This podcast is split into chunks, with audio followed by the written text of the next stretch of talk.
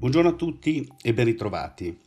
La settimana scorsa è stata caratterizzata da tre eventi principali.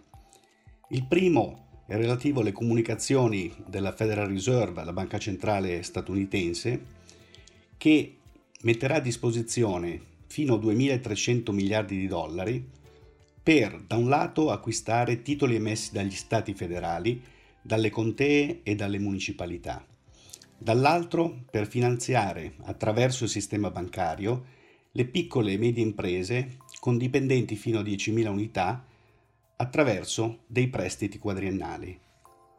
Il terzo utilizzo di questi fondi sarà per costituire un veicolo speciale che con un ammontare massimo di 750 miliardi di dollari potrà acquistare titoli corporate, ma anche titoli corporate che hanno visto il loro rating abbassato durante il periodo di crisi a partire dal 25 marzo da investment grade a high yield.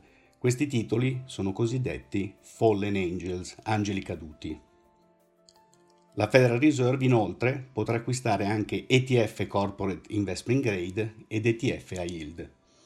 Il secondo evento importante di settimana scorsa è stata la riunione prolungata del cosiddetto gruppo OPEC, costituito dai membri dell'OPEC, i paesi arabi in genere, più la Russia, per decidere sui tagli di produzione. Ebbene, alla fine di lunghe trattative, durante il weekend pasquale, è stato raggiunto un accordo per un taglio per i mesi di maggio e giugno di 9 milioni e 700 mila barili al giorno per i mesi di maggio e giugno. Questo accordo prevederebbe anche l'intervento di altri paesi non facenti parte dell'OPEC, quali gli Stati Uniti, la Norvegia, il Canada, che però al momento non hanno dichiarato di voler procedere a tagli della produzione. Il terzo evento principale è stato l'altrettanto lunga e faticosa riunione dell'Eurogruppo, cioè dei ministri dell'economia e delle finanze dell'area euro, che doveva preparare delle proposte per il prossimo Consiglio europeo. La riunione è stata molto articolata e, piena di contrasti, con l'asse del nord Europa, guidato dall'Olanda, Germania, Finlandia e Austria, contrari all'emissione dei cosiddetti Eurobond. Alla fine delle lunghe trattative, l'accordo raggiunto è quello che vede stanziare circa 540 miliardi di dollari che andranno su tre iniziative. La prima, 240 miliardi, saranno messi a disposizione dal MES, il cosiddetto meccanismo europeo di stabilità, che prevede che gli Stati membri possano richiedere fino al 2% del proprio prodotto interno lordo come finanziamento con condizioni agevolate. Il secondo intervento è quello di creare un fondo da 100 miliardi di euro che andrà a sostenere l'occupazione.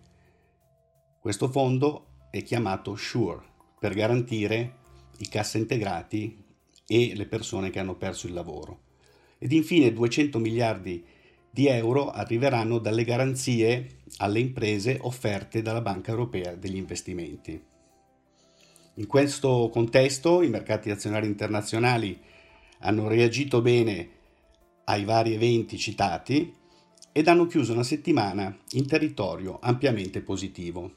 In modo particolare gli Stati Uniti hanno visto un rialzo del 12,1% dell'indice Standard Poor's 500, mentre i mercati europei hanno visto un rialzo più moderato ma pur sempre consistente con l'indice Eurostox 50 il rialzo dell'8,6% e la borsa di Londra il rialzo del 7,9%.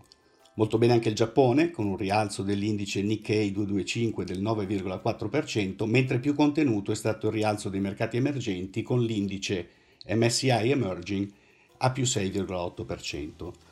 Per quanto riguarda i mercati obbligazionari, si è registrato un rialzo dei rendimenti sulle principali curve governative, con il rendimento del Treasury decennale USA il rialzo di 14 punti base a 0,73% ed il rendimento sul Bund decennale in rialzo di 10 punti base a meno 0,34%.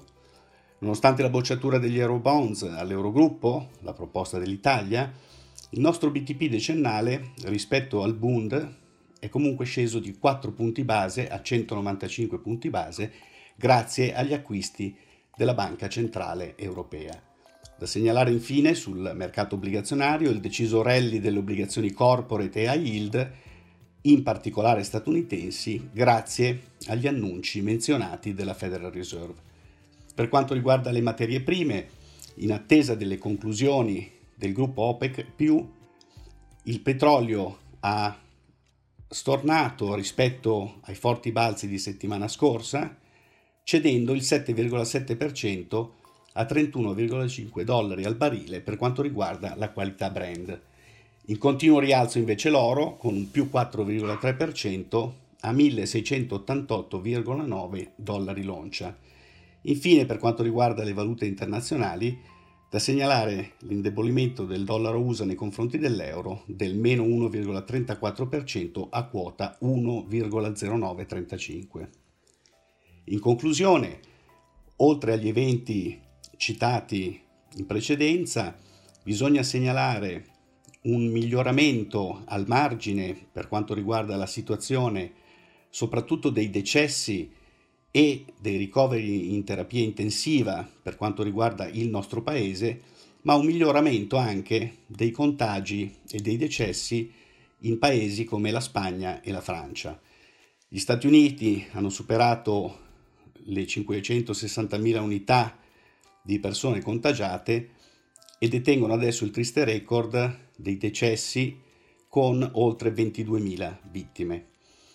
Questo miglioramento è comunque stato apprezzato dai mercati insieme agli altri elementi sopracitati. Si apre in questi giorni, in queste settimane, la stagione dei risultati trimestrali. Ovviamente dobbiamo aspettarci notizie piuttosto negative per quanto riguarda le comunicazioni aziendali che in molti casi probabilmente sospenderanno anche la cosiddetta guidance, cioè le prospettive future per i prossimi trimestri, data l'elevata incertezza che permane. Va sottolineato comunque che l'azione delle banche centrali con in testa la Federal Reserve e le azioni dei singoli governi con piani di intervento che spesso raggiungono il 10% del prodotto interno lordo e, come nel caso del Giappone, addirittura il 20%, fanno da supporto fino a che non si aprirà la cosiddetta fase 2 che auspicabilmente dovrebbe cominciare nelle prossime settimane, già dopo le vacanze pasquali, per diversi paesi europei e auspicabilmente anche per gli Stati Uniti verso la fine di aprile. Io vi ringrazio per l'attenzione e ci sentiamo settimana prossima.